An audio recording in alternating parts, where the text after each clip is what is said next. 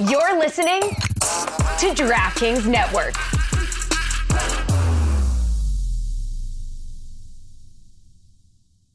Mother's Day is around the corner. Find the perfect gift for the mom in your life with a stunning piece of jewelry from Blue Nile. From timeless pearls to dazzling gemstones, Blue Nile has something she'll adore. Need it fast? Most items can ship overnight. Plus, enjoy guaranteed free shipping and returns. Don't miss our special Mother's Day deals. Save big on the season's most beautiful trends. For a limited time, get up to 50% off by going to BlueNile.com. That's BlueNile.com. Another day is here, and you're ready for it. What to wear? Check. Breakfast, lunch, and dinner? Check. Planning for what's next and how to save for it? That's where Bank of America can help. For your financial to-dos, Bank of America has experts ready to help get you closer to your goals. Get started at one of our local financial centers or 24-7 in our mobile banking app. Find a location near you at bankofamerica.com slash talk to us. What would you like the power to do? Mobile banking requires downloading the app and is only available for select devices. Message and data rates may apply. Bank of America and a member FDIC. When you need mealtime inspiration, it's worth shopping Kroger, where you'll find over 30,000 mouthwatering choices that excite your inner foodie. And no matter what tasty choice you make, you'll enjoy our everyday low prices, plus extra ways to save, like digital coupons worth over $600 each week. You can also save up to $1 off per gallon at the pump with fuel points. More savings and more inspiring flavors make shopping Kroger worth it every time. Kroger, fresh for everyone. Fuel restrictions apply.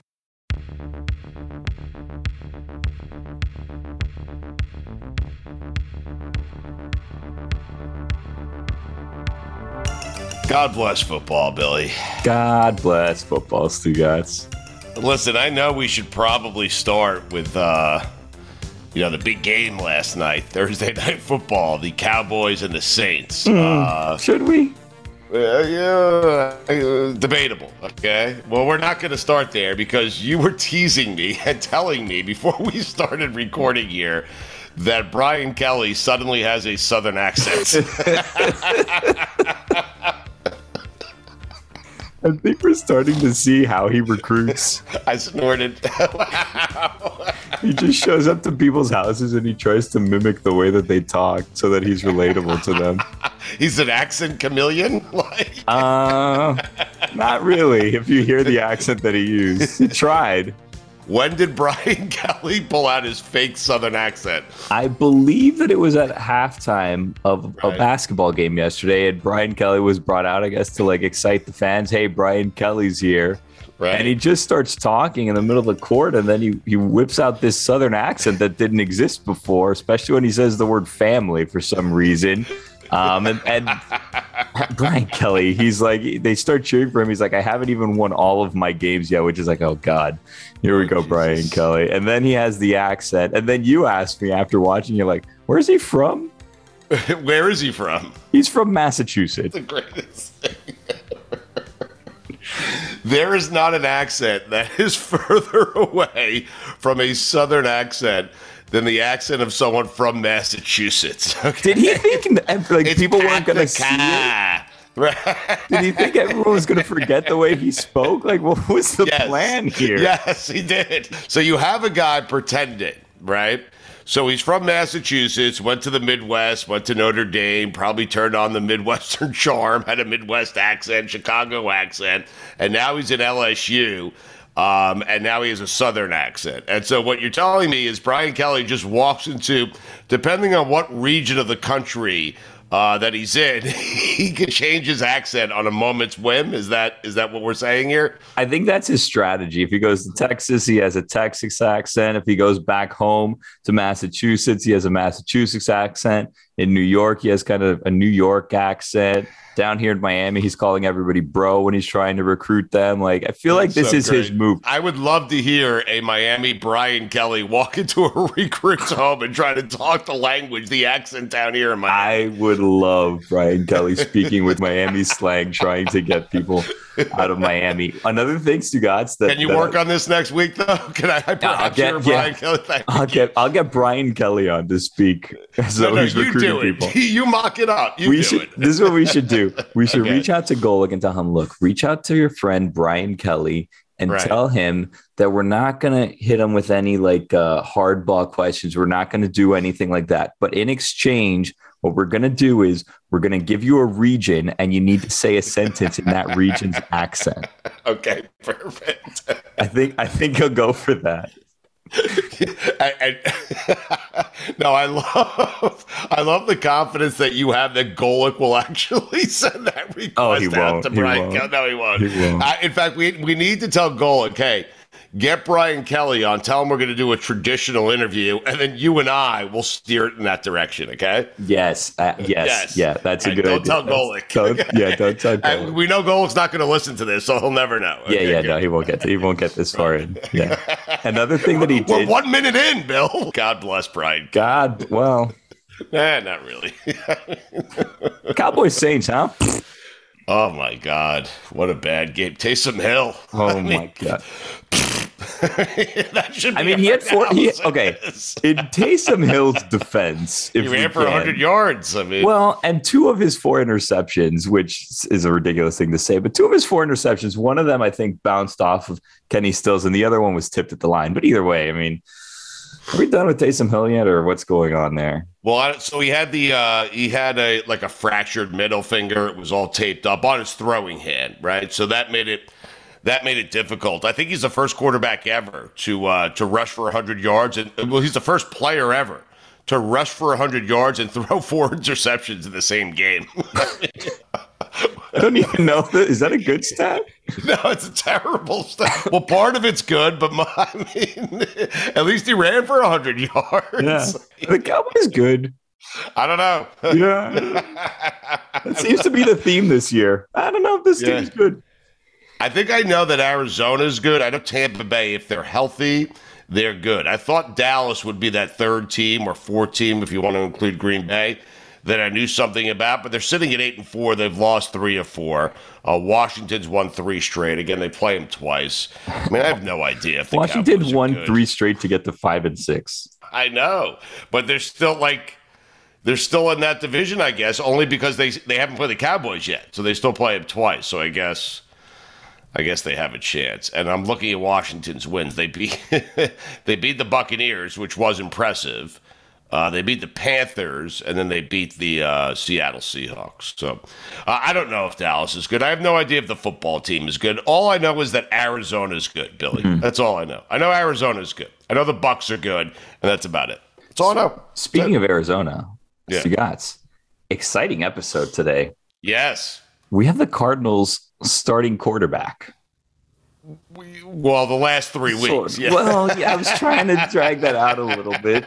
Well, and he might be playing this week, although you won't find out when we talk to him because we didn't ask him. I mean, Colt McCoy is going to join us on God Bless Football. Uh, he is a former Texas quarterback, as is our friend Chris Simms, so they are friendly.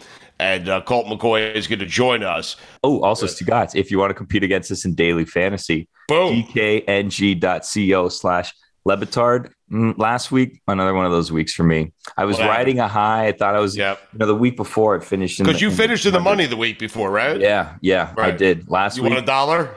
I won $6. Oh, six dollars. I, I doubled my $8. money. Right. I doubled my money. So I put in three. I won six. If I would have, you know, done that 500,000 times, I would have won a million dollars, Yes, yes. but I didn't. no, you didn't. also, if I would have done that 500,000 times, then I bet there would have been like a long tie. So I wouldn't have been in, in the 200th place or whatever it was. Right. right? Yeah, yes. And I think there's only like a thousand people that can compete in our league. So I couldn't have done that anyway. uh, how did I do last week? Do we know? I don't know. I, this is the thing. Why I thought I had a good think- week. Why do you think I'm going to go through a thousand I don't know. people's results and know where it is that you finished? You know that, I, that- I ask you every week to.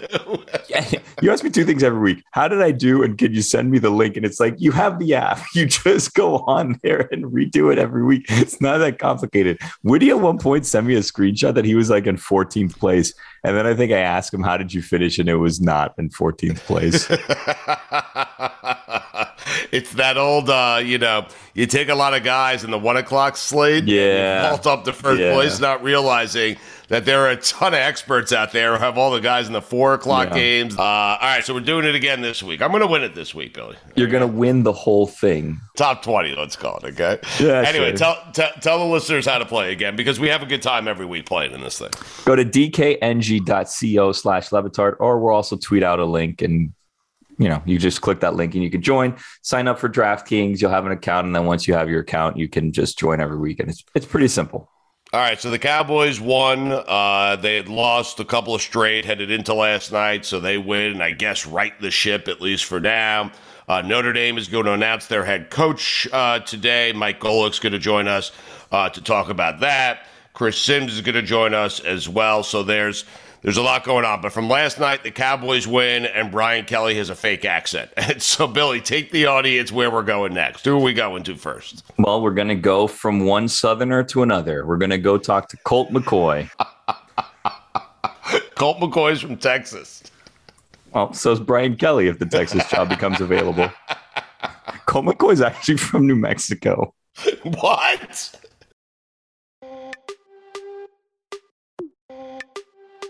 So Colt McCoy is on the phone with us right now. Okay, your boy. Oh man, Okay, now you can't see him, up? but you- you'll be able to hear him in just a second. But we were asking him what kind of mentor you were, and he said he never heard from you and never saw you. Period. End of discussion. So explain yourself, Chris.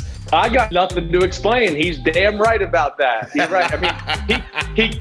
uh, You know, unfortunately, I'm a lot older than him, and I watched his career very closely, and I still do. I mean, he's the man. But I've only got a chance to meet him one time, and that was when he was with the Washington football team. And, you know, as I've told you guys there before, like, I haven't gone back to Texas much. I went back like my second year in the NFL. That was 2004. I haven't been back since.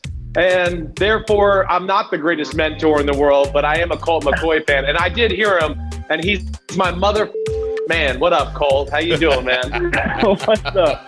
Uh, I'm all good. Don't let them get on you like this, bro. I, I told them I watched them when I was in high school, and I, before I was ever getting recruited. And you know, I watched Texas because I like Simms. And then Oh, John that's- Bianco, our SID, SID was there, and he always he loved Chris Simms. So he would show me like Chris Simms interviews, and so I, that's how I would know about Chris. He didn't come around much, which there was there were some crazy things going on at, at UT that I don't even know about. But I guess since Major was probably the running backs coach, Simms wasn't coming around. That's damn right. You got that right. Look at him. He's all smart and shit. Look at him. You're- you- no, I mean, Chris, why There's can't some- you just pick up the phone and call Colt? Why do we have to go through SIDs? What's the no, matter you're with right. Simms? I, I, I know. I mean, I, I look like a real asshole here, don't I? I know. Not that we're trying to make you look like an asshole or anything. It's okay. I'm good at it myself. Don't worry. Wait, so I'm going to start with uh, Colt here, and then we'll go to Chris. How happy were you, Colt McCoy, when you learned of the news that Lincoln Riley was leaving Oklahoma? I couldn't believe it. I was actually shocked. I mean, now that it's been a few days, the news is kind of sinking in. Like, you know, I don't know how how you feel about it, Chris, going to the SEC and all that, but I mean, Lincoln leaving that changes the whole landscape of college football, really. A hundred percent. I, I'm like, I'm like Colt. I was kind of shocked too. You know, I know USC like in the laurels of college football is is amazing, but damn, so is Oklahoma. You know, I mean that it's a special school. Right. I mean, there's really been very few times in, in my lifetime where they haven't been a top-notch team. So I was a little surprised too. I don't know, and you know, I, I guess maybe he thought, hey, the Pac-12, I can go there, and he could dominate and be that landmark school. Maybe he felt like with the SEC move, to Colt's point, that it was just, you know, going to be too much competition, too much of a recruiting battle, too hard to like stand out on a yearly basis. Um, you know that, and between the the cash I hear he got, I'm sure that that persuaded him big time to go to USC. Yeah, that's what I think. I mean, probably an opportunity he just didn't feel like he could pass up, a new challenge. Um, but as far as, you know, I don't know how I feel about the SEC move, but at least the Texas OU game isn't going anywhere. And Lincoln leaving, I think, gives us an advantage for sure. Colt, I'm wondering how often uh, Kyler Murray does something to make you feel like an inferior athlete. frequently, frequently. What's the What's the most impressive thing you've seen Kyler Murray do? Is there is there like one thing that stands out? I mean, he just he does things like athletically. Um, I don't know if any. I mean, he's very fast. Nobody knows how fast he is because he never ran a forty, but he's fast. I, I'd put him up against pretty much anybody on our team. But he's he's quick. Like there's a lot of guys that kind of can get going and go fast. Like he just he does something. We ran a play, a very first game of the year. We were at Tennessee, where we were running like a, we were like fake inside zone left and keep like QB keep right, with the guard right guard kind of pulling and kind of lead blocking. Well, they walked we they walked two outside the tackle on the right side, and he made the first guy miss and ran around the other guy, and then it, he Yeah. scored by like ten yards. And I'm like, I can't do that. Like, there's no nobody else. There's nobody else that can do that. Like, I'm I'm just checking the run opposite way, and he just lets it ride and just does things that he's so gifted. And but what I'll say about Kyler is he's gifted athletically in all those ways. But for me, playing quarterback, the most important thing, and I think Chris, you, you would agree, is is how you got to be accurate. Like it doesn't Yeah. matter. You got to be able to throw different balls, different arm angles, and be accurate. And he's deadly. He's deadly accurate, which he doesn't get enough credit for. Yeah, agreed with that. He is. He's he's a top notch thrower. He's one of the better throwers in football. There's there's no doubt about that. And like, wait, Colt. So I want to ask you when you're talking like, I mean, first off, you guys got some super freaks on your team. So you'd say you put them up there against anybody, and like, I want to when you say the quickness, like. We're talking like some of the top slot receivers that you've played with in your career, that type of quickness in Yeah, person yeah, and everything. I don't know of anybody that can beat him in like a ten yard sprint. Like line Right. up, you're running as fast as you can. I don't, I, there's nobody that can beat him. I, I guarantee you. Like So- maybe at so- 40, there's you know maybe, but at, Right. the, the burst, the quickness, that first ten, like I'd put him up against anybody. All right, wait. I want to jump in and ask you this because I am like I'm intrigued by your team. You got a team full of like freaky athletes. No disrespect to any of them out there because they're all amazing. I just want to know, like in your mind, like who's the freakiest? You got Isaiah Simmons, Budda Baker, DeAndre Hopkins, AJ Green, Zaven Collins, Chandler Jones. I mean, it's a freak show. Like if you had to pick one, and I know they're all awesome. Like who who is it? Yeah, I mean, listen, I got to play three games. You know, stepped in and played or whatever. I didn't play with DeAndre at all. I mean, that would have been amazing, right? He he's coming off hamstring, but uh, he's played with those receivers that like you just feel like you can put the ball anywhere around them, and like they're it's even if it's contested, they're gonna figure out a way to make the catch, right? Right. that's sort of how Tyler and I feel about Hop. Like he runs good routes, he finds ways to get open. He's real savvy, but it's like he's never covered. You know, there Yeah. may be a guy on him. You know, but like you throw it, and then all of a sudden. It's just, he, he he makes the catch. I just haven't played with guys like that who have like, like that catch radius. You, you throw it low, throw it high, throw it anywhere around him. He's almost going to get it every time. AJ's great. Christian Kirk is great. Rondell is you know runs great routes. Um, Zach Ertz, our tight end baller, right? All these guys, you know, I think, but with with Hawk, he can just like throw it up, Yeah. and he, he makes it right. You know, and that's that's a safety net for for Kyler and for Cliff when he's calling plays. All, all of he's just he's special. Colt, I will say this: don't sell yourself short, man. Like Kyler's seven and one as a starter, you're two and one as a starter. Uh, same amount of losses, and you got your wins without DeAndre Hopkins. I mean, perhaps you're the better quarterback. Uh, you know. Kyler, Kyler came back to practice this week, you know, and and uh, you know he's moving around great. He, he we did some uh, kind of one versus one type stuff, and he he made a couple of throws today that I was just like, good night. Like, Right. okay, that's vintage. That's vintage K1 right there. Like he just he has a great feel for the game. You know, I I, th- I think he's doing a lot better. Does Kingsbury think he's the best looking guy in the team? Does does does he think that? Definitely, definitely. of course he does. Sorry, Chris. Go ahead. I No, it's funny. Question. It- I know it's a great question, you guys, because you know what? I give Shanahan uh, issues all the time with that same thing. I go, damn, you're the third best looking coach in the NFC West now. Kingsbury and McVay are more handsome than you. I mean, damn, you're Yeah, I've been I've been with Sean. You know, Sean uh, real tight. Was with him for four years in Washington. You know, and with Cliff, and they're battling it out to see who who who's, who's top notch. So when we played LA, and Cliff walked out, and he had his shades on, he just had a little swag to his walk. I was like, this guy's about to dial them up today. No question about it. Wait, Hey, so wait. I, I want to ask Colt one question. I'm sorry to cut you off because I'm No, I'm really interested to hear this. Like I know he's more in touch with Texas.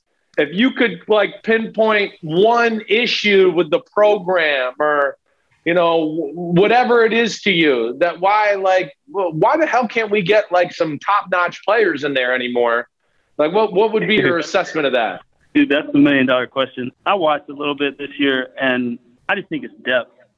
I think Yeah. they're still like elite guys. You look at the freshman receiver that you know broke all the records. Right. Um, they're they're they're skill guys. There's five star skill guys. They're at depth on the O line and D line. Dude, it's embarrassing. You know, it is, there, if somebody gets hurt or or banged, like the you're not they're not winning the line of scrimmage in any game. And Right. That's, that's hard to do. Like I, I think they're going to be all right. Look, you know, you keep firing coaches and all that. Like, you got to give Sark a chance, man. Give him a couple years. Let him get some of his recruits in. He's he's super sharp, offensive minded guy. Yeah. I know he wants to win. He's got a great staff. Like they they just need to get get some depth, get some guys in there, and and uh, you know hopefully they that turns it around. But again, like you're moving to the SEC. If we play in the SEC, man, we would Yeah. just destroyed right now. Right. I know. I know. The SEC is all about offense and defensive line depth. Yeah. That's what I'm saying. Like you, you got to be able to run the football. Like we just every time we tried to run, dude, it was it just it looked bad. All right, uh, Colt, uh, get out of here. Go to your meetings, okay? I mean, you would agree, you'd rather stay here than go to the meeting. Let's be honest, right? yeah, for sure. For sure. no doubt. All right, we, uh, we'll All tell right, man. Kingsbury that. Hey, good luck, Cole. Good luck, man. I'm rooting for you. Stay ready this week. You don't know. Stay your ass ready. I'm rooting for you, man. I know, man. All right, appreciate it. Thank you. All right, buddy. thank you, Colt. Appreciate it.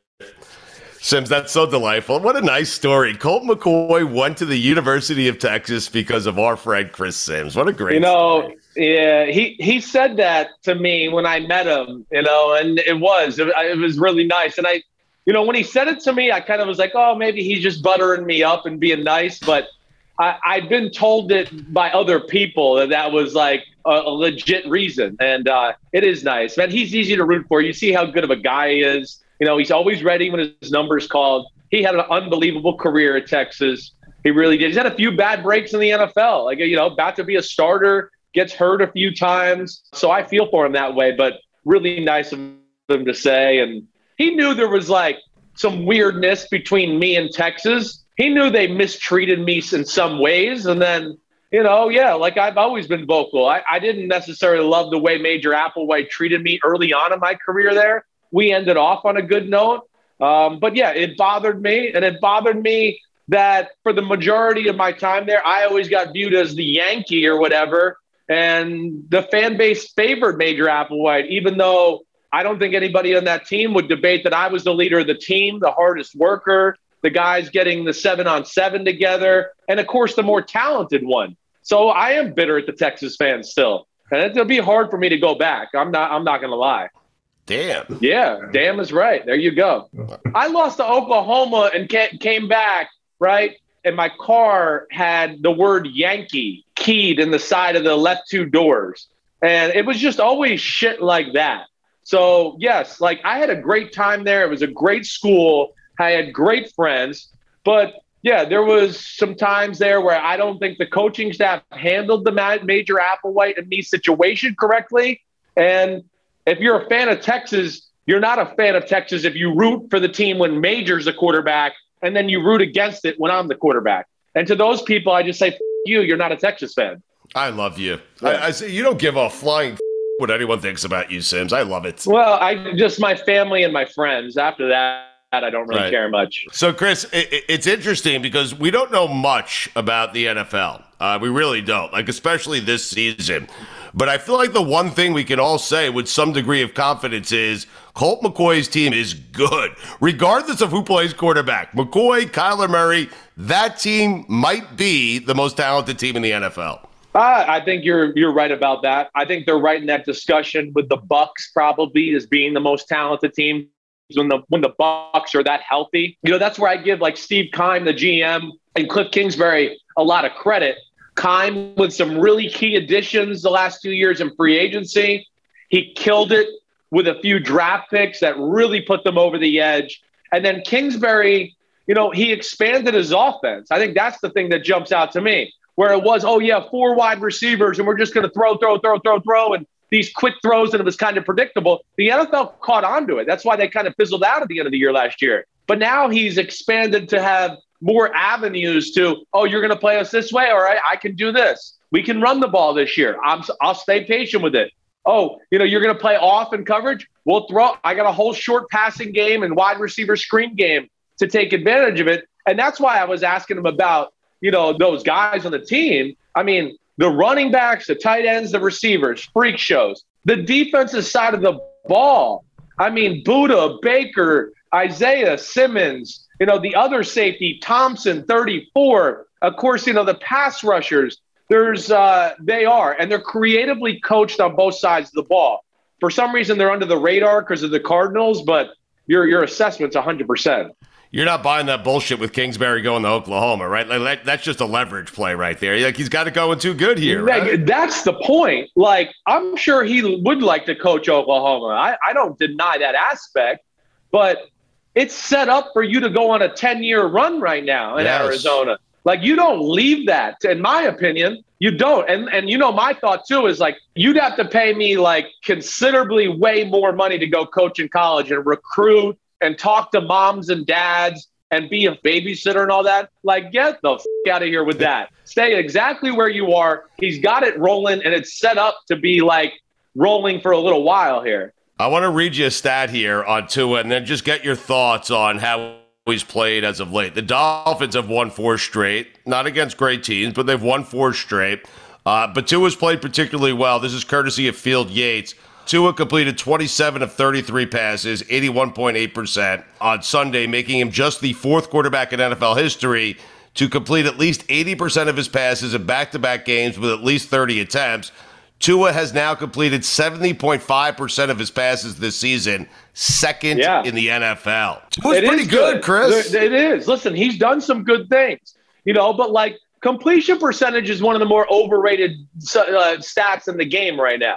You know, I'll, I'll you, know, you know, again, like Drew Brees, as awesome as he was, his completion percentage was off the charts the last few years. He couldn't make a play with his right arm. You know, so that's where you got to get into it a little bit to where, okay, against the lower class teams, completion percentage will work. At some point, you're going to play some teams that are well coached and got talent and take away a lot of those short throws. Now, what are you going to do? And that's still the question, in my opinion, with Tua. He's playing really good.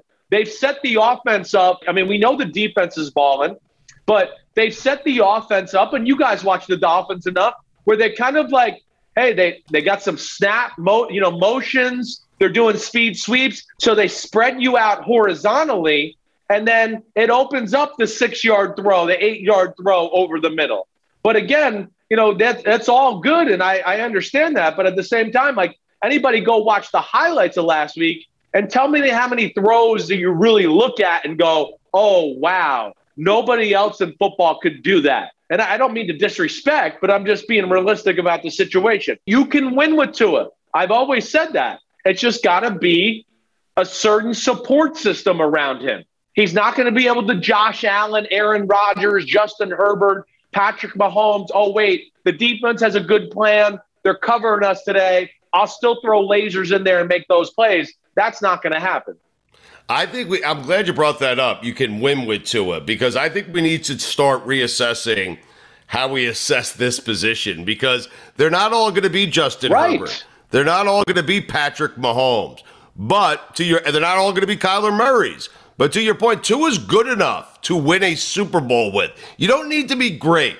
Just needs to be good enough Tua is good enough. Baker to me is yes. good enough with the right surroundings right. where a team led by Baker Mayfield could win right. a Super Bowl, right? right. You're 100%. We, we, we put too much on the quarterback right now. It it's is. Crazy. It's crazy. Yeah. It's the ultimate team sport. We've all boiled it down to one guy, and it's just not realistic.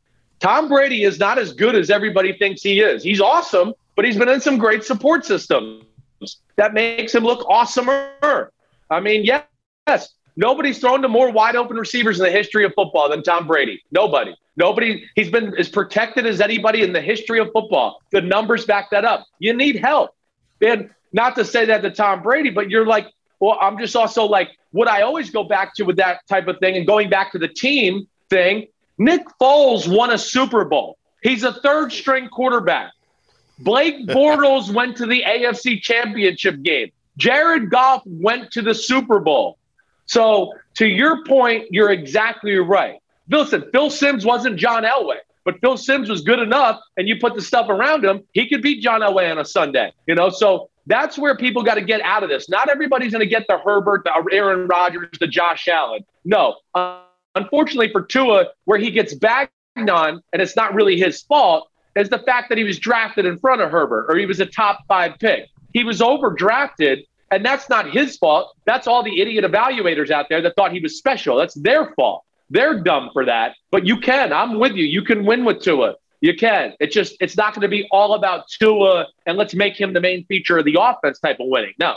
Simms, nothing would make me happier than you saying Tom Brady is overrated. Well, I mean, nothing. Well, like nothing. I, I always will, I'll say that to you. You know, I, I you know, Tom uh, Brady is awesome. He's just not as awesome as everybody thinks. That's what I, I, I try to tell like my friends or or people around. You know, again, you're seeing New England's got it going. The things I told you are statistically true.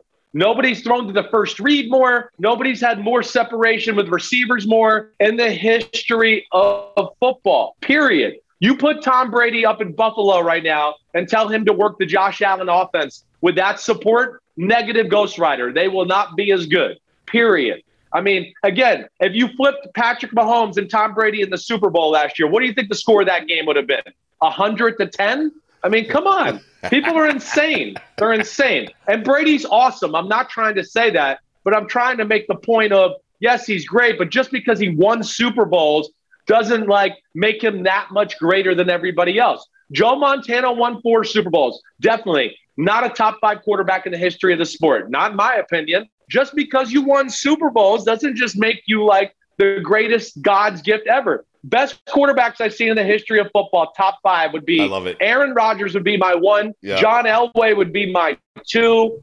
Brady is three. Manning is four. And Marino at five with a close one between Marino and Brett Favre. That that that would be the, the top five in the history of the sport, in my opinion. Well, uh, listen, I think you should do a top 50 quarterbacks of all time list and leave Brady off. I know people think I'm such a Brady hater, but he's just a great example to use for it's a team sport. It's not always about him. He got to go to 10 Super Bowls. I know that. But in five of those AFC championship games, he was outplayed by the other quarterback. I mean, shit, last year, the best quarterback in the field is Aaron Rodgers. Brady had a meltdown in the fourth quarter, but they won the game because the rest of the team played good. You notice how quiet Billy's been, by the way. There, Uh, whoa! little- little dis- Where are you at, Billy? What Yeah, is this? What are you doing? I'm at the uh, I'm at the studio. Don't get excited. There's still no like uh, curtain or excitement behind me. There's just that boring white wall. By the way, I was gonna tell you. I think the way that you've played the uh, the Colt McCoy situation, heady play. You know what I mean? Because uh, get a little little stalkerish vibes from him with you. You know what I mean? So it's good to have like a little bit of distance and separation between the two of you. Like let's just communicate through others. Big fan. I support you, but like you know. yes, thank, thanks a lot. I don't know.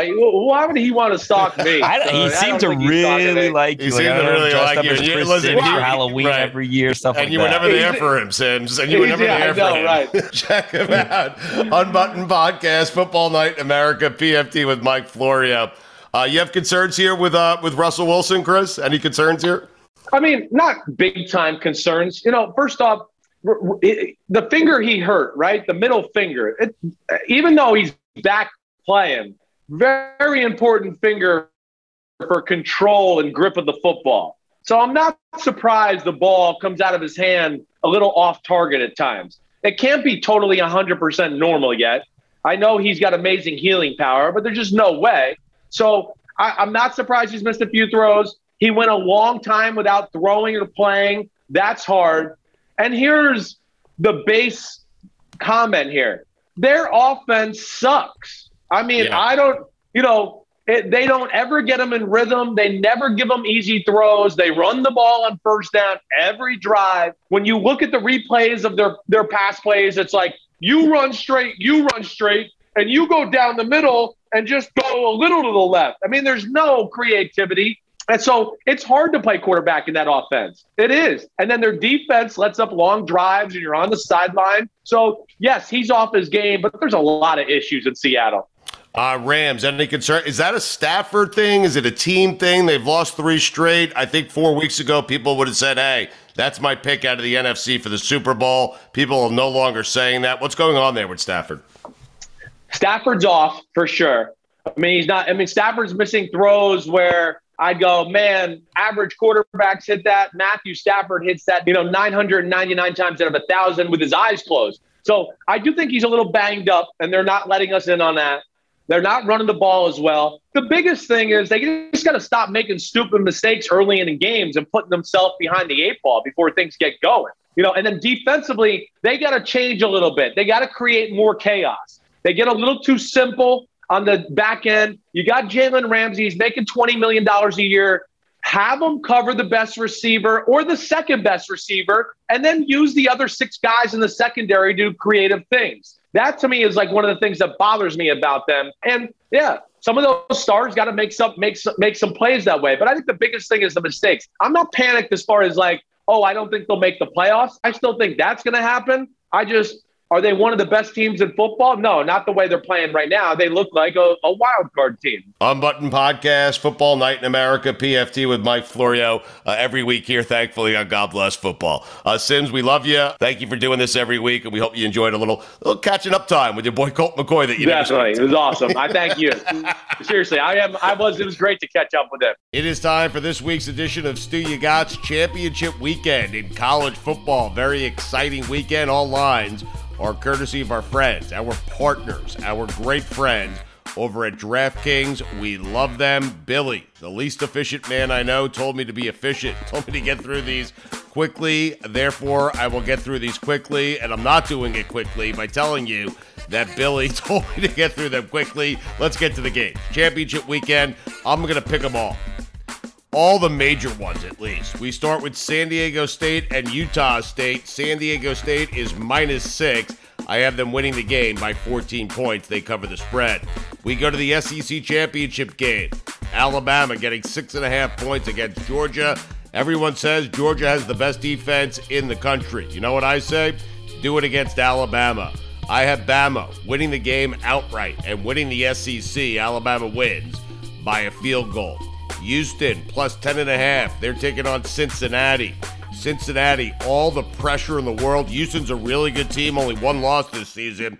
I have Cincinnati winning, but I have Houston covering the spread. Cincinnati wins by four points. Michigan, fresh off their big victory over Ohio State, where we celebrated Jim Harbaugh for beating Ohio State for the first time in six tries. Congratulations.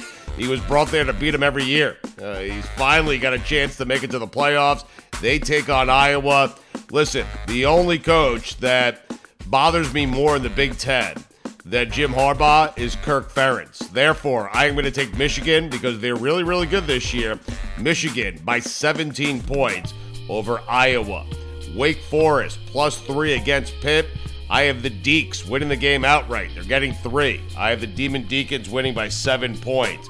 Uh, listen, I hate betting against Appalachian State ever since they beat Michigan like a, I don't know, 100 years ago. But Louisiana is pretty good. They're getting three points.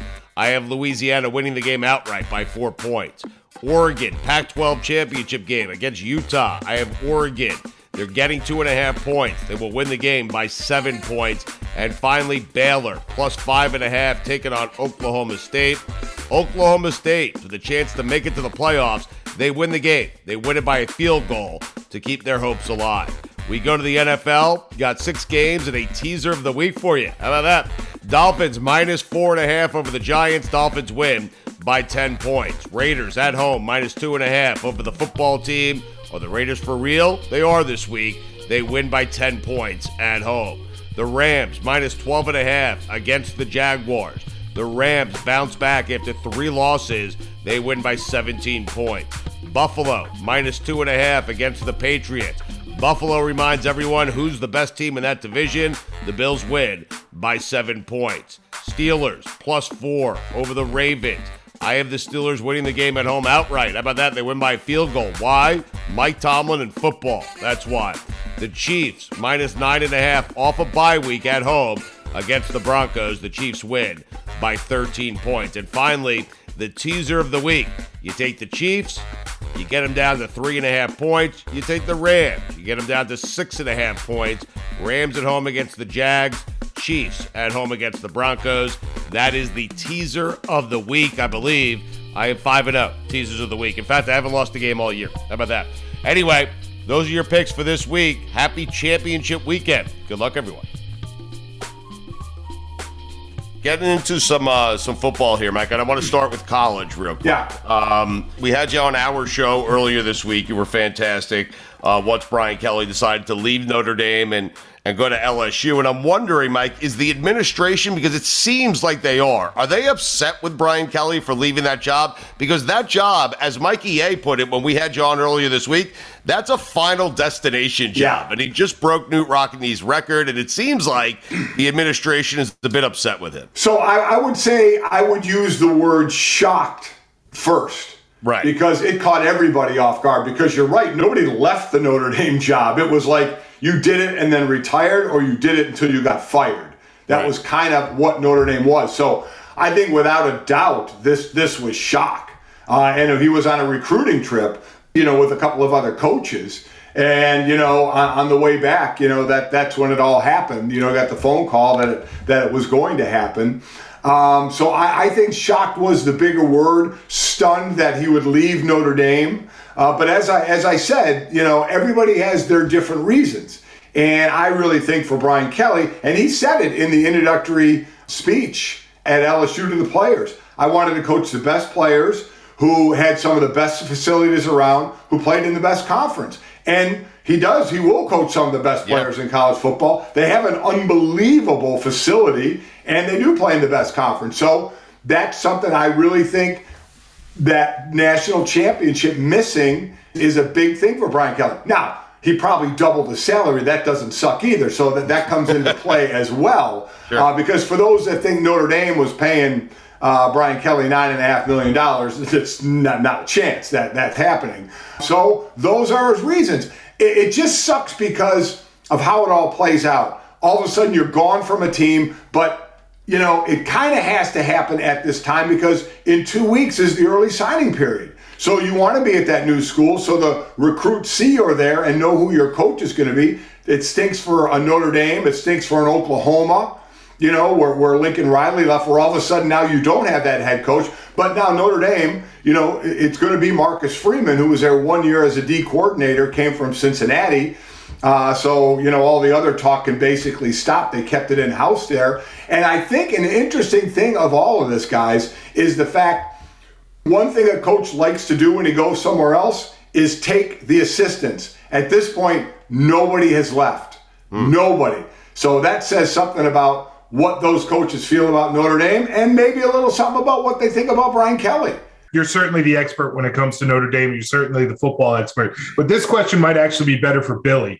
How do you have that conversation on a recruiting trip, knowing you're going to leave? Is it like, you know, you should come to Notre Dame or don't, you know, or, or you don't have to? It's really not a big deal. How do you have that awkward conversation? He was. He was in someone's living room. Man, I, I, I wish I knew the answer to that. I don't know how you do it because you it didn't just happen on that trip. It just didn't happen right before he got back on the PJ to go uh, with the other co- couple coaches to go back home. This had to be going on for a while. So you're right. He's sitting there talking to a recruit or two, knowing he's probably going to leave. But again, Brian Kelly's not the first to do this. This goes on now. This is just accepted practice. That's why every recruit, every 17 or 18 year old and their parents should know when that coach is sitting in your living room that they could be gone, in this case, in a matter of hours. In another case, in a year. In another case, three years. So the coach you sign, that's why they always say sign with the school, not with the coach. But that's hard because a lot of players see coaches have success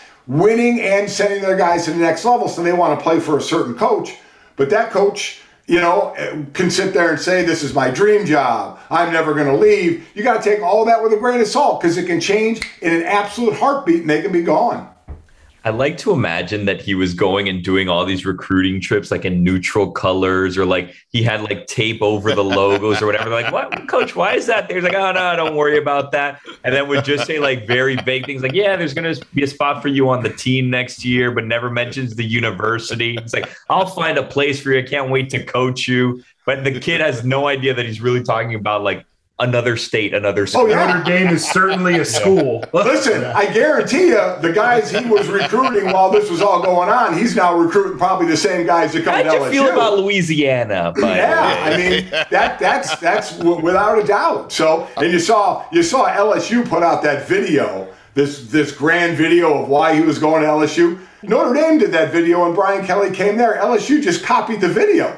I mean, at least be original. I mean, do something on your friggin' own here, you know? I mean, your I- again, I'm, I'm not sitting there mad you got you got our coach because that shit happens, okay? But I mean, my God, you're going to make a video, at least be a little original. We talked to you earlier this week, and you were saying that you were glad that he went and he spoke to the team at the time. We thought, you know what, it looked like this was like an 11 minute thing. And then it came out, it was like a two minute conversation, just like very bare bones. Hey, thanks. You know, you did great. Right. Does that change anything at all for you? No, I, I'm always happy when they go back. Now, in all honesty, here's some things you can control. And at least I think you can. Now, I've never been in this position. But if Brian, eh, to me, let's just say, we can say Brian Kelly because it was him. But if the coach is talking to the AD or the president of the school he's going to sign with, there is part of me, and again, I don't know if technically it can be done. It's just me and that guy talking. And I would say, listen, I'm, I'm going to sign with you, but I do not want this leaked. It's just you and me talking right now. Nobody else knows. I'm going back because he was getting on a, a private plane. He was getting on a plane. I'm going back to school and I'm going to tell those players before anything else happens. And if it leaks, I'm going to know it's you because we were the only two dealing with this. Now, again, what I don't know was how many more people were involved. And we know it's tough not to leak things. But I would have tried my damnedest to say, my team is going to find out first. But that may be pie in the sky. That may be just me because we rarely, rarely see that happen. Even so, I'm still happy after the fact he went and talked to him. And listen, I don't know how many players showed up. They probably had to, it was mandatory. I don't know how many players gave a shit, you know, and, and didn't care. But there is just something about going and at least looking players in the eye and saying that you're leaving. And he didn't really get into obviously why he was leaving. He wasn't going to do that. And I I know people were saying, well, he didn't even take questions. Well, what the hell is he going to answer? I mean, you know, all, all of it is all measured anyway, any response you give. But there, there is something about me going face to face. But there is something also about could you do it that way? Could you actually tell a team first? But we haven't really seen that, so You maybe it, maybe it's just impossible to do. Maybe that's just me wishing that you could tell them first that it was happening. But so I, I'm probably very naive about that. But I'm always happy, and I always want them uh, to go back and at least talk to the players. All right, I'll get through these quickly uh, because I think it's important. Uh, why are they taking their time with the Marcus Freeman announcement and tell the audience what they need to know Well- about the guy who is likely going to be the next Notre Dame head coach, besides the fact that he is the hottest head coach I've ever seen in my life? He's Yeah, he is. He is. When when I got a, I got a chance to talk with him uh, and uh, one his oldest, who was a wrestler, by the way. So actually, him, me, and his 13 year old son had more of a conversation than me and Marcus did. Marcus was just kind of sitting there listening as we talked wrestling. Uh, but it was great to talk to him. Uh, I, I love his style. He's an aggressive coach. Why it may be taking so long is a you're working out terms, whatever they may be, and it may not all be about money. Remember, you you had like Tommy Rees got offered four hundred thousand dollars more for, for reports to go to LSU. So is that was that part of the negotiation? You know, to, to get to, do they end up paying Tommy more? I don't know. You know, can Marcus sit there and say I need the assistance to get some more money? Probably a lot of it could be a background check, right?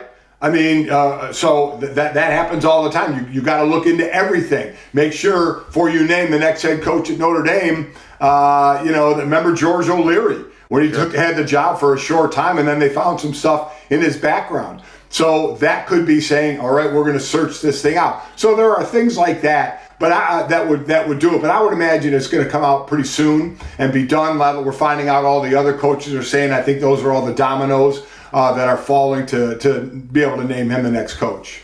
All right, we have a championship weekend coming up, an exciting weekend, conference championships, of course, Mike. Uh, the four right now, the playoff is Georgia, Michigan, Alabama, and Cincinnati. I think everyone agrees with that. Oklahoma State is on the outside. Uh, Notre Dame is, you know, Oklahoma State five, Notre Dame right. six. Um, I am wondering here, Georgia, Alabama. Right. Uh, how do you see Georgia's defense so, is so good, Mike? My concern is Georgia does not have enough offense to to play with Alabama. I think Alabama could, well, can put up 20 something points against this Georgia defense. I don't think Georgia can put up 20 something against Alabama. Am I well, wrong? You, you, yeah, you might be a little wrong there because I called the Alabama Arkansas game and Arkansas came back and scored a lot of points. They gave up 41 in their loss to Texas A&M. So that defense isn't the normal defense we're used to seeing at Alabama. And you're right about the Georgia offense. It is not a juggernaut 40 points a game offense, but I think more the, a few teams have scored a decent amount on Alabama to where I think Georgia can still put up points there. And that Georgia defense is, uh, they're ridiculous. I mean, they are ridiculously good. But I'll say this we know who the four are. That four will remain the same if, obviously, if Michigan wins, if Cincinnati wins, and if Bama wins. Then it will be those four. The order will change. The order right. will change, mm-hmm. but it will be those four. But Mike, here's the thing: Are you surprised if Michigan loses to Iowa? Because I wouldn't be. Oh, I would be. Iowa's not that good. really. Good. I mean, when, when I say Iowa's not that good, I Iowa's number two in the country at one point. yeah, yeah. I, I did the Iowa Penn State game when they beat when they beat Penn State. Yeah. One of the main reasons they beat Penn State is because Sean Clifford, the quarterback for Penn State, got hurt, and okay. their backup wasn't ready for for what was going on. Iowa's defense is good. Iowa's offense is not good. It would surprise me the way Michigan played especially against Ohio State, if they're anywhere near that, they're going to beat Iowa. When I say Iowa's not one of the better better teams, I mean for the top like five, six. They're not there. And I think Michigan, the way they played, are. So I, I actually think of all the championship games, I think Michigan is going to win that. You know, well, I like Georgia, but it is still Alabama, so I get it. But then I would say Michigan. I like what they're doing. Houston can put up some points. This is Houston's good, Mike. Houston Houston's lost good. opening what opening game. I did the game. Uh, Houston and Texas Tech, and that was they lost that one, and then they've run the table. And I also did Oklahoma State Baylor this year as well. And it's amazing when you talk Big 12 how you talk about Oklahoma State's defense. Their defense is phenomenal. We talk about Georgia's defense. Oklahoma State's defense is fantastic as well. So Oklahoma State's the, the key one to get ready to jump in there uh, if somebody loses. Listen, I think all the favorites are going to win, and I think Oklahoma State will get in. Uh, so I, I think it'll be Georgia, Michigan, Cincinnati, and Oklahoma State. So you think if Bama loses now, so Bama loses and Oklahoma State wins, even a close game? Yeah, I, to me, I think because listen, because Oklahoma, Oklahoma, State's Power Five, Mike, you can't do that to a Power. Oklahoma right, State plus in the last two weeks, the committee ranked Oklahoma in the top ten. Oklahoma yeah. State beat him. The committee put Baylor at number nine. They're in the top ten. If mm-hmm. Oklahoma State beats them, they're showing the committee we're beating these top ten teams. So yeah, it's crazy because I could see, obviously, I could see Alabama losing that game. Yeah, I, yes. I, think I happen to think Alabama's going to win, and that means Alabama and Georgia both get in. Yes, but I could see exactly Alabama right. losing that game. I could see Cincinnati losing to Houston. I could even see Michigan losing to Iowa. I know you said Iowa's not that good, but then that opens up two spots. I mean, two or three spots, Mike. Like this is going to be a crazy weekend. Do you think the Brian Kelly thing impacted Notre Dame in the rankings? They said the the the well, they stayed the same.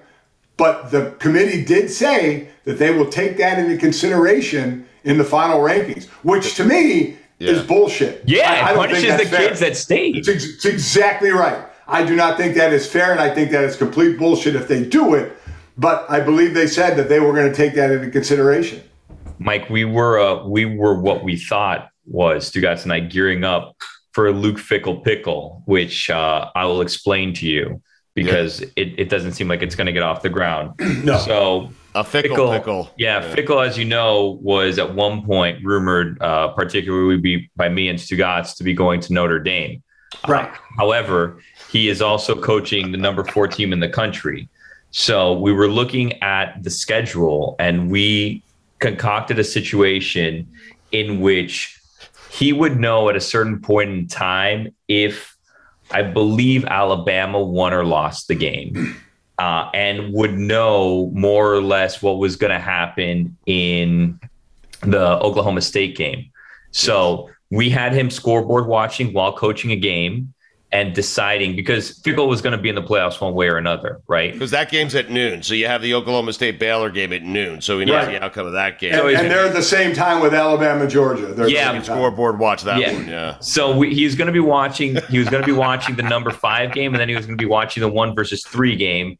And if the, the one seed got up a nice big lead and his game was close, we had a situation where he may throw his game so that his team would be out in Cincinnati, then accept the Notre Dame job so he would still be in and make the playoffs with his new team. And then he'd either go coach in the first round, or if Notre Dame pulled off an upset and made it to the national championship, he would then swoop in and just coach the national championship game. I can tell you right now what Mike is thinking before he responds to this. He thinks, Billy, that you and I should find some better fucking things to do with our time. I mean, Billy, Billy, does your head hurt at all after you think of these things? Because it's hard for me It's to possible. follow. I mean, it blows. I thought you were going to go as far as to ask me, "Will Luke Fickell scoreboard watch?" But you you went a whole Well, nother no, he, direction. he would No, be no, no. scoreboard watching. Oh, very yeah. He would clearly. be, yes. well, I thought it was going to I end mean, Mike, there. there's I a didn't- reason they haven't announced this Marcus guy yet. I mean, I mean, the re- the real issue where, where Fickell was in like an extra hard pickle is the fact that the Michigan game was so much later. Because if that game would have been earlier, things would have been Right. a lot easier for Fickell. But instead, he had to watch the scoreboard while coaching. the Fickle pickle. Who doesn't like a good pickle? That's Yeah. what I'm saying. Yeah. Marcus- wow. Mar- I, Marcus I, I just I just learned to glaze over when you start these things. why? I would take it seriously. Yeah. Yeah, yeah. No, I really do. Yeah. I mean, we wa- we told you keep an eye on the Falcons, and it's not we're giving up on them yet. happened. Yeah. You did. Yeah, I'm still yeah. waiting. Yeah. well, what do you mean? They're a playoff team right now. I mean, I think. I don't know. Anyway, uh, if that wasn't bad enough, Mikey A has a scenario for you. Go ahead. Oh no. Turn your No, mic mine on. is actually realistic. Mi- mine is actually a realistic scenario. Hey, what do you mean? just I'll be the judge of that. I'm just curious what you. Uh, okay, Oklahoma State loses. Cincinnati loses. right. Michigan loses. Georgia wins. Who gets in? Well, Notre Dame's in for sure. Yep. Notre Mike's Dame dream- in. That's Okay, so Mike's there's dream two. scenario. Mikey A, that's his dream scenario. I mean, Yeah, So- it- it- his, his is Cincinnati and Oklahoma State lose, but I'm saying Well- Michigan also Well, loses. well, I mean, who is who's seven and eight? Because I think Ohio Baylor is State. nine, and they're Ohio not playing. State is seven. they're Yeah. not playing Ole with two losses, Ole Miss, And Ole. Miss. and they're not playing. I But think I think Bama gets in in that scenario. I think Bama might get in, and Baylor might get in. Yeah. Remember, because Baylor would be dropping one of those teams. Yeah. All right. Uh, let's get out of here on this note. Since uh, your new head coach, as I said earlier, is the best looking head coach anywhere in sports, uh, I am looking for your top five. And I'll go to Mikey A first here if he has his ready. Uh, top five best looking head coaches anywhere in football, college or pro. Okay. I want it from Mikey A, then Billy, then Mike Golic, and then I'll give you mine. All right. Although Mike Golic sent All me right. 10. Uh, I did. Sorry. I, I stood. I stayed in the NFL. I didn't think I needed to leave the NFL. Number five, I had Brian Flores. Excellent. Number four, I had Sean McVay. Okay. And a surprise, number three, I had Cliff Kingsbury. Right. Number two, I had our guy Robert Saleh, and number one, Kevin Stefanski. Very good list. Yeah. Very, very good Yeah. list. I would uh I would tell McVay to get the hell out of there. I mean, that would just that's just Really? mine. Yeah. Why you have McVay and Billy? You have McVay on your list? I mean, No, I'm just trying to advance the conversation. okay. Yeah, good job. really, good. I, I just heard part of it. I'm like, hmm, interesting point. It's an Old radio trick. Wow. I've been doing it for Dan for years, two decades. As a hmm, Interesting. Take. you know, really. Oh, McVay. Go ahead, Bill. Oh man. Uh hmm. Number five. I, I'm I have gonna a tie go- at five. You have a tie at five. You Of course he five? does. Why wouldn't he?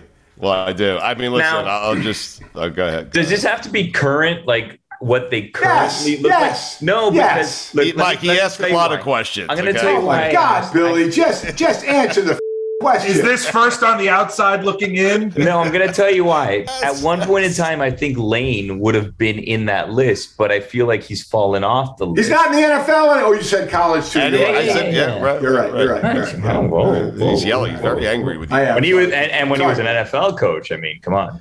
I think Would you disagree with that? ups- He's uh, he's very upset over the fickle. We're talking about the now, Billy. The Okay, now. so sorry, Lane, but you've fallen off. As by the way, his Cliff Kingsbury. I don't think he's in my top five anymore. wow. There was a time where Kingsbury was number one on my list. He no longer is. I will Yeah. just say that. Yep. hmm I'm gonna go with Robert Saleh Excellent. at number five. My wife thinks he's so hot. Does she?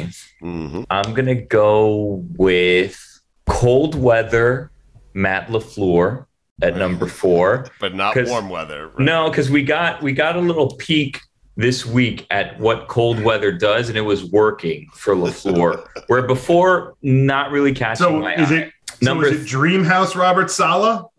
Mm, Or is it like no? yeah. Sa- Saleh's Saleh's in there, like cemented. Yeah, he's he's fine. Uh, number three, I would say 2020 mask, Kevin Stefanski. There's just something about the removing of the mask that that I ruined it for you. Yeah. Yeah, and I don't know what it is. I can't point it out, but I think may- maybe it's more of a compliment to his eyes than anything. But once the mask came off, I'm like, hmm, this Right. isn't the person that I thought it was. yeah. Okay. wow. Sorry, Mike. Go ahead. Number three, I'm gonna say. I say feel personally attacked by that. Mike Tomlin. Right. Good. Mm, I like your list, Bill. and number one, oh, Did you skip two? You no. skipped number two. Well done. No, I think he had. I think he. This is number one.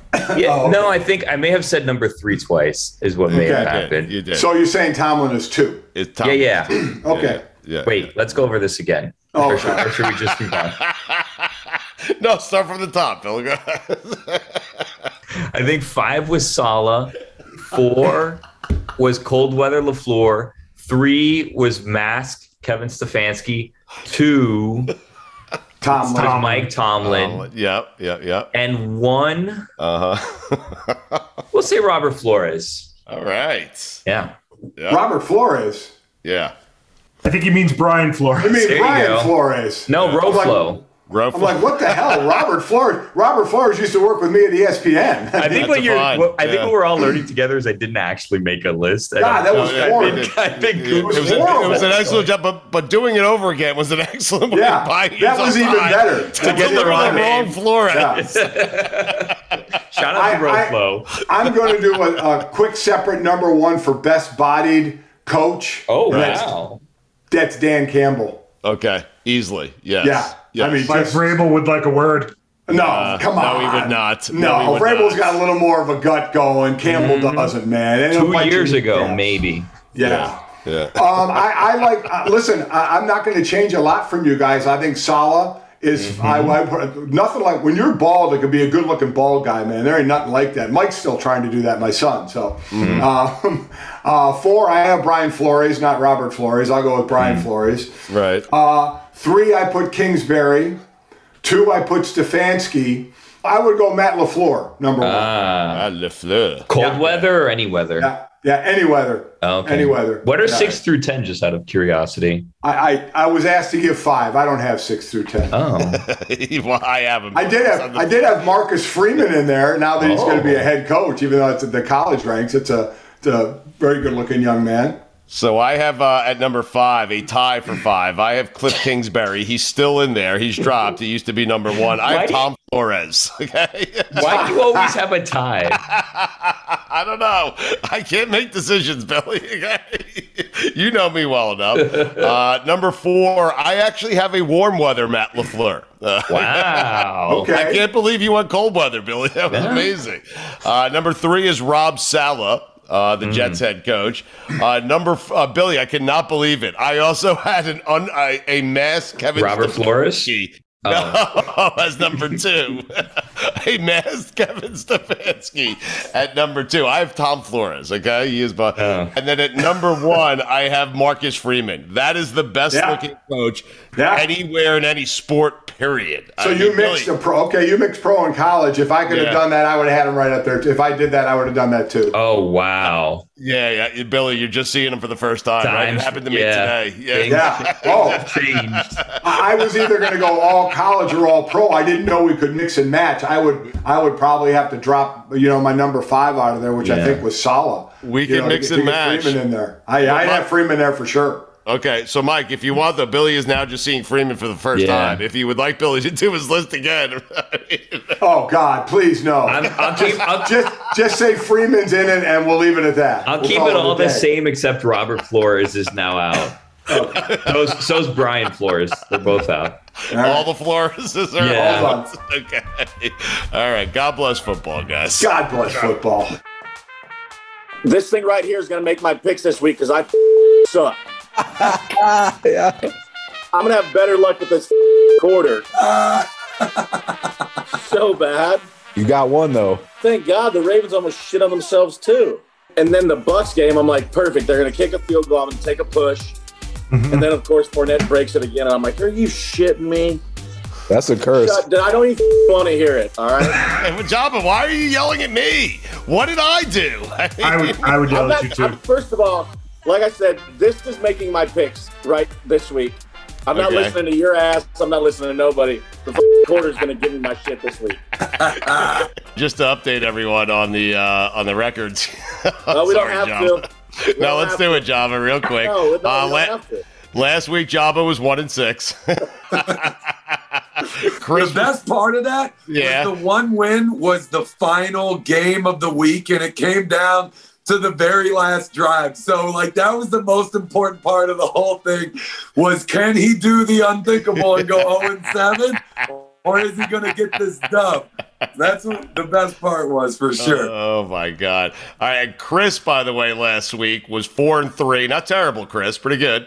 I'll take it. Mojo, my man, five and two. Mojo, go ahead and gloat. Well, I don't know if there's anything to gloat about. At this point, it's just expected. When you have this firm a grasp of the spread, you're expected to win. and that's all this boils down to. Mojo, Mojo, I'm you didn't know we were spread. picking against the spread when we started. I mean, We make the spread, baby. Job, Joba, you shake your head, but the guy who knows the least is usually the guy who knows the most. You know what I mean? A hundred, uh, it's without a doubt a hundred percent true. Like literally, he goes and he's like, "I'm undefeated." We'd already had two games, and no games were finished for the day. And we're like, uh, "No, you're not undefeated. Like, what are you talking about?" All right, the records. Okay, after week twelve. Wait, Uh, no, no, Job- no, we don't have to say them. We don't have to say them. It's okay. I do have to say him. I have to update the audience, Joba. I'm sorry about sorry about that, man. Uh, six and twelve for Joba. Chris, you are ten and eight. Not bad, Chris. Okay. Yep. And Mojo, you are thirteen and five. Holy shit. Damn, man. I don't know what else I need to say, guys. I guess people should start listening to me. So Or not listen to Joba. Either way. I mean, if, if you look at it either way, I think it's a win. Just go on the opposite side of me, and then just look at Mojo and don't pay attention and have no idea what the hell you're talking about. Wait, so you're gonna flip a coin this week? Is Hundred is that what you're percent. gonna- Every game, I'm flipping a coin. That's it. I don't. I no- love it. That's all. That's how it's going to be. We'll say, Dude, you know if what? you go probably gonna 0 get oh and better. 7 or 1 and 6 off of flipping the coin, I'm going to lose my mind.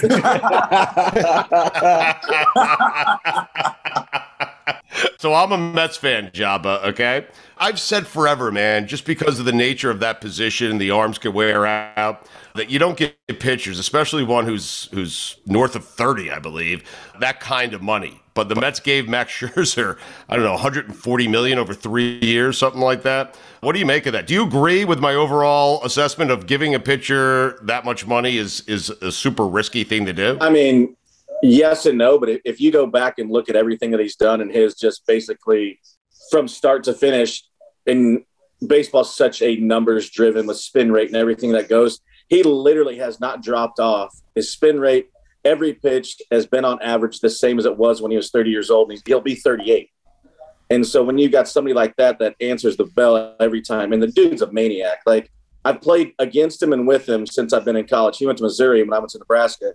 He actually, I got newcomer of the year in the Big 12, and he won pitcher of the year. Man. And so we've been facing each other and then played against each other. In the big leagues, and then we played together when we were in Detroit. And when you see what he's done for the longevity and how hard it is at that position to answer the bell all the time, and to see how at his age still doing the same thing, I mean, it's impressive. And I mean, he is deserving, if not more, that that because not only does it reflect on what he does on the mound, but the way that he carries himself and how other people try to mimic what he does because he's an absolute freak. Like he throws bullpens in his jersey and his whole uniform because every time he wants to do something, he always plays a game with himself and he understands it. So I get the money is crazy when you think about a 38 year old dude with a three year deal. But when you look at his spin rate, you look at everything, every pitch on average has not dropped off. Everything is the same. And he just continues to go out and shoves every, every year. So you wouldn't be concerned about giving a 38. He's going to be 41 when the contract's over, but you feel like he still has three good years because he was great last year. I mean, he was great. Yeah, 100%. I mean, obviously, I mean, you only have so many bullets to go, but we've seen that his thing is still loaded and it's full to go because, I mean, like I said, his velocities on average from everything from his cutter to his slider to his changeup to his fastball, I mean, just continues to stay the same and, and he rides it throughout the entire game. It's not like he's 97 in the first and then you know, in the seventh, eighth inning. I mean, the dude bunted and broke his nose and pitched the next day. Like, come on, man, this dude's out of his mind. It's it's fun to watch him. It was fun to be a teammate. You hated when you were playing against him because you knew it was going to be a battle, but playing with him was fantastic. He's the football player playing baseball. That's Dude, what he is. he's nuts. All right, are you guys ready to pick games? Are you ready, Job? Are you ready to flip a coin? I got Idaho, so let's see how Idaho does for me. If Idaho sucks, I'm going to pick another state next week. yeah. so here we go. Giants at Dolphins. The Dolphins are a three point favorite at home. Dolphins are a hot team. I think they've won four straight. Joba, go ahead and flip that coin, my friend. what do we got? Heads, Giants, tails, Dolphins? Sure. We got tails, Dolphins. All right, tails, Dolphins. So uh, we're going Dolphins minus three at home. The coin is not Joba. Dolphins minus three at home uh, over the Giants. Let's go to uh, Chris next. Chris, I'm who do you have here? Man, I'm uh I see it happen every year, especially with the Patriots. They go down to Miami in the winter and they get blown out. So I'm going with Miami here. Okay. Uh, Mojo? Doors Dang open, it. Mojo. Yeah. I got. I wanted Miami the whole time. You know what? From now on, when I'm first place, I'm just gonna go first, so I don't have to feel like I'm copying anyone else's picks. that leads me to make bad decisions sometimes. I literally was going through my picks last week, and I can't remember which game it was, but I was like, "Why on earth would I pick this team? That's such an awful pick." And I went back and I listened, and I literally only picked him because I wanted to be the opposite of Chris. So this is starting to bite back at me. So I'm going to go ahead and pick the Dolphins because that's Okay. what I would have said. Joba, man, you got to break down your logic. So you flip it, it lands on tails, and you pick the home team. How does that work? Whoever Stugotz says first is going to be heads. Whoever he says second will be tails the whole time. right. Good, good. That worked. That, that's fair. All right. So we'll go Mojo first here. Okay. Chargers at Bengals. Bengals are a three point favorite. Chargers, good team. Um, so it's you know fairly even matchup here. Uh, home team gets a field goal usually, and that's what the Bengals have here. So Cincinnati minus three uh, at home against the Chargers. Uh, Mojo, who you going with? Well, I did say I never wanted to pick the Chargers again this season because I think I'm like 0 for 5 when I've picked them. So that being said, I'll pick the Chargers. All right, Joba, go ahead and flip that coin. I will say, Joba, if it's heads, it's Bengals. If it's tails, it's Chargers. Tails. Chargers. All right, I'm, I'm going Bengals for sure then. Wait. If you notice, he caught that one and did the flip, so it's, Yeah, he it's he's, he's That involved with it now. Yeah. Yeah. All right, we go Chris first here, okay? Ravens at Steelers. Steelers are plus three. Ben Roethlisberger looks like he's done. Uh, Steelers are plus three. Chris Gronkowski, who you going with? Now I'll, I'll go with Ravens here. Uh, Mojo, you're going to go second here. The coin will go third. Go ahead. Boom, Maryland, baby. We're going the Ravens because anytime you have a quarterback that can throw four picks and still win, uh, they'll probably win by even more when he doesn't. All right, Joba, I'm going to go uh, heads here for the Ravens, tails for the Steelers, okay? He's flipping it. Tails. Tails, you have Ben Roethlisberger. Shit. That's all right, Joba. He's going to end up winning that one. Watch. Joba, you couldn't do any worse. I mean, don't worry No about doubt. it. I don't know why I'm complaining. It, it can't get worse. Right, exactly right. All right, we're going back to Mojo here. 49ers at Seahawks. Seahawks are plus two and a half at home, taking on a very hot and healthy San Francisco 49er team. Uh, Mojo, go ahead. Niners, baby. Uh, Chris, who Yeah, I'm got? going Niners, man. I'm not taking the Seahawks. They're bottom All right. three in offense and defense. All right, I'm tempted to tell. Uh, I'm tempted to tell Jobby here. Heads, it's the Niners. Tails, it's the Niners. I mean, but we'll go heads Niners, tails Seahawks. Joba. Tails, Seahawks. Oh man. Oh my goodness. If he loses every game this week, Uh, it's going to be unbelievable. All right, I haven't game. got one heads yet. No, you haven't. Let's see if you get it here. You're gonna go first Wait, here. wait, real quick. Does your son is he going to then flip a coin, or how's that going to work? Yeah. No, he, I, he's got a bum ankle. He doesn't even know if he's going to play in his first game. I, ugh, don't get me started on that. All right, all right. We won't. all right, Broncos at Chiefs. Are you ta- are you calling your son soft? What are you doing here? Well, he's a little bit he's soft as cheese every once in a while. Broncos at Chiefs. Okay, Chiefs are a nine point favorite uh, at home at Arrowhead. Uh, Joba, I will say uh, heads for the Chiefs, tails for the Broncos. Okay, Heads. Chiefs. You like that? Uh, shit, it can't get any worse, like you said. All right. Uh, so Joba has the Chiefs. Uh, Chris, uh, Chiefs minus nine. Who you got? I'm going Broncos. You going Broncos, okay? And uh, Mojo, who you going? You have the final pick here. Oof, nine points. You know, this is a lot where of the points. spread comes into play. So since I know so much about the spread and nine points being a lot of points in the spread, uh, I'll go ahead and say Denver as well. Why Okay. didn't you Why didn't you say Chris's favorite line and be like, "Ah, I'm going to take the points?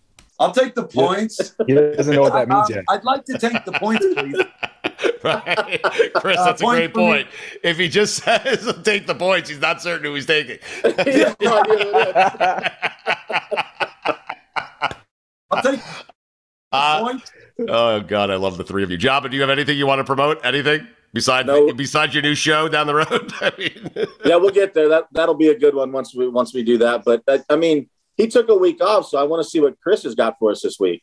all right. Ooh. Hey, I don't think you guys want to know because um, I do have some coins on the way.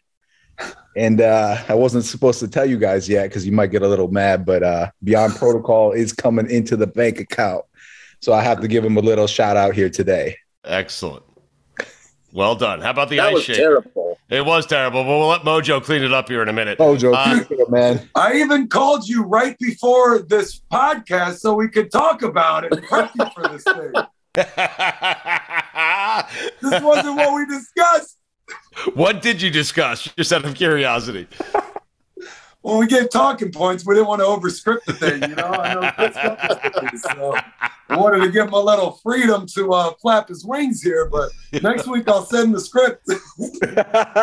Do me a favor, Mojo. Send me the talking points next week, and so you and I can put a you know a clinic on and show them how it's done together. Okay, me Let's book 30 minutes Right. before the next call. Okay, And we'll all come on except for Chris, and we'll find a way how to reach him and work through this and just find a way to help each other help him. okay. To uh 30 minute prep time for a 30 second plug with five people. We should be able to figure it out. Mojo, show them how it's done. Show everyone how it's done, Mojo. All right. Well, let me talk about my guys over at Super Jeweler. Super Jeweler, where I can say when you go to your website, their website, you can get up to 85% off for the holiday season. 85% off. And I know what you're thinking when you're giving away that much off of your jewelry, can it possibly be that good? Well, the answer is absolutely because Newsweek, Newsweek just rated Super Jeweler the number one top rated online jeweler on the planet. So when you have the number one top rated online jeweler on the planet and they're giving away up to 85% off, babe, You will never find a better deal in the history of all deals ever. So go to superjeweler.com or at superjeweler on Instagram. Check them out. Tell them Mojo sent you. And there you go, baby. Happy holidays. That's the gift right there. Joba, that's how you do it when you get your show, okay? Yeah, he, he really wants that engagement ring. He really, he's really Um, Chris, we should congratulate you on the birth of your fourth child. Not not mock you, by the way. I am sorry for that. Okay. Chris, tell him the big significance of this child in particular, though. Yes, it's um, it's a girl. Oh wow! Congratulations! We got we got a fourth one's a girl. But tell them why having a girl in the Gronkowski family is such a significant out of this world thing. Man, that's like, yeah, I think we're um we have about the same odds as um Joba winning a game to have How many a girl. Are your other three kids boys? Yep, three boys. your, your poor wife. Uh, do you have any sisters? No, no. Oh, five your poor mom. I mean, Jesus. Chris, Chris is one of five boys. His brother Dan had three boys and then actually had a girl as well. Chris had three boys. Uh, Big G, uh, Chris's dad, they're all boys as well, right? Yep. Unreal. So Dan was the first to have a girl in three generations of like three, six, 11, 69 boys in a row. And then Chris is having the second girl. So two out of 69 Gronkowskis are women. How about that? Amazing. Congratulations, man. Thank you, thank you. Chris, I tell you this seriously, okay? I had twin girls, okay? They are 17 years old. And people ask me, and I'll be honest with you, at the time, we found out before they before my wife gave birth, baby A, girl. Baby B, and I'm sitting there like fingers crossed under the table. Break. baby B, girl, okay? And at the time, I'm like, okay, I got two girls. And there was a finality to mine because we knew we weren't having any of the kids, right? So this was it. Two girls. People ask me all the time, if you had another child, would you want a boy or a girl? And I would tell you, and I tell them every single time I'm asked that, give me girls because it is a life changing experience, okay? The boys, they don't give a f- the girls will care about you in a way that no one else has ever cared about you, okay? They'll be there for you. I promise you. Give me a hundred girls, okay? Because there's nothing like it. The relationship between dad and daughter is fantastic. It's the best thing ever. I'll find out soon. You will. You just sold me on having some kids immediately with that promo, Stu. God said. How about that? I mean, best promo the whole thing. Uh, my daughter just came home, so I knew they were listening. All three of us are going to be all kinds of up after football, wrestling, and baseball. Later, we need somebody to take care of us in a big way. We're going to be all kinds of broken. Maybe the partying more damage to the body than the sports were. So we're going to need some help. How great of an uncle is Rob, by the way? He's got to be the best, right? Like, Yeah, he's good. Gord Gordy's good. The oldest Yeah. brother. okay. He shows them how to party. Gordon and Rob have the same maturity level as these children, so they get along great. Joba, how do you imagine Big G as a grandfather? Like just hardcore, right? Oh, 100%. he, he, he's putting him through Jill's, put him in the gym already, just getting him ready to go. what would Big G say to your son who's not playing in his game? Oh yeah, Uh, you, bet- yeah, sack you better up, hustle. tape it up, and let's go. I, I told him that today. He's like, I'll practice a little today, I think. I go, tape it up and let's go to work. Like, come on. all right, guys. God bless football. God bless all three. God bless football. God bless football, boys. Billy, I don't even remember at this point how we stumbled into Mojo Job by Chris Gronkowski, but I love those three. When I say, when I thank them on a weekly basis for putting a smile on our faces, they legitimately put a smile on my face and your face every time we see them. They do. I think that you need to ask Joba to get Max Scherzer on the show because he seems to have a decent relationship with him. What do you mean? Like, did I miss something there? What happened? Well, Like, so- I missed, I missed an opportunity to ask Joba Chamberlain to get someone on. Yeah, so you were you were excited because Max Scherzer just signed with the Mets, mm-hmm. and he went in deep about how he's known him since college and that they competed against each other. They won awards at the same time in college, and they were teammates. And then he seems to know Max Scherzer. I don't know how often he talks to him, but I mean, doesn't hurt to ask. Hey, Max, what are you up to? You're not going to be playing baseball anytime soon. There's a lockout. You want to come on a podcast and pick some football games? I, I think I'm scarred because Joba can't even find BJ Upton. Yeah. look, look. if he gets, so gonna get, he's going to get Max Scherzer, who's still playing. Well, BJ's not. I just signed a three-year, hundred and thirty million dollar. Co- okay, you're right, Billy. I failed. I, I should have more faith in Joba. there's the lockout. Mad Max Right. is going to be bored. He's going to want things to do. I dropped that nickname just for you. Thank Maybe you. he wants to come on and just make Right. some football predictions. You never know. Okay. The Let's just question is, can he still pitch? I mean, yeah, he's a Hall of Fame pitcher.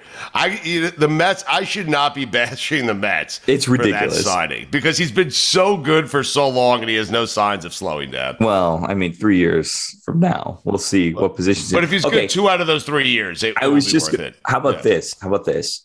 If you guys, by some chance, if there's a baseball season, if you by some chance make it to the World Series, was Yes. it worth it? Yes, Just to make it. 100%. Just to make it. Just Even to make you it to the. World. Yes, yeah, yes, one hundred percent worth it. I mean, Bill, we have if they're healthy, Degrom and Scherzer is the best one-two in baseball. It is. I mean, Yeah. if they're both healthy. God bless hardball. I mean, God bless hardball. Oh, Stugotz, by the way, I shouldn't tease this, but we're talking about the sport that's locked out right now on God Yeah. bless football. I love this show. Anyway, just a, a quick, uh, quick little tease. I got, uh, I got word that one of Mojo, Gronk's, and Joba's uh, promised friends from the Gronk cruise may be available next week to us. So, Really? not gonna, not gonna name names, but there may, there may be a guest next week. We'll see. But it probably won't be Max Scherzer if we're gonna be completely honest with you. but I am going to text Joba right now because it's a good point by you. I'm going to send them a text and say, "Hey, Well, I we It's- glossed it's over early. the." Right. he's in. I think he's in Nebraska. Don't text him just yet. It's a little early What ti- for this. What time is it there? I mean, I don't know. Doesn't matter. uh, I'm going to send him a text today asking him, like, hey, we kind of glossed over the fact that uh, you went to high school with Max Scherzer. Uh, would you mind he- reaching out to He him again? didn't. He don't say that because he didn't go to high school with. Tell me Max how to say it. Okay. He's known him since college. They Oh. were teammates on the Tigers. There's nothing about high school in there. I'm still going to go the high school route. Okay, good. Wait, just so I'm clear, it was college Yes, and then teammates where? in Detroit. Okay. Did you know Joba played in Detroit? Yes. You did. Yeah. Oh, look at you. Suddenly the Joba Chamberlain expert. I gave you a sheet of things when he came on the first time. I didn't think oh Job was going to be on every week. So the first time I was like, here's some stuff about Job if you want to, you know, get into this Yes. a little bit. You did do that. Uh, Can we do, since, I mean, this seems very loose today. Can we just talk about real quick on the way out? One thing that happens every week that I usually clean up and doesn't make the show. sure. At least once a week, you call Chris Rob. And every know. time I know it has to eat at him. I know. I know. You're like, Rob, I know. It eats me. It does. It it doesn't.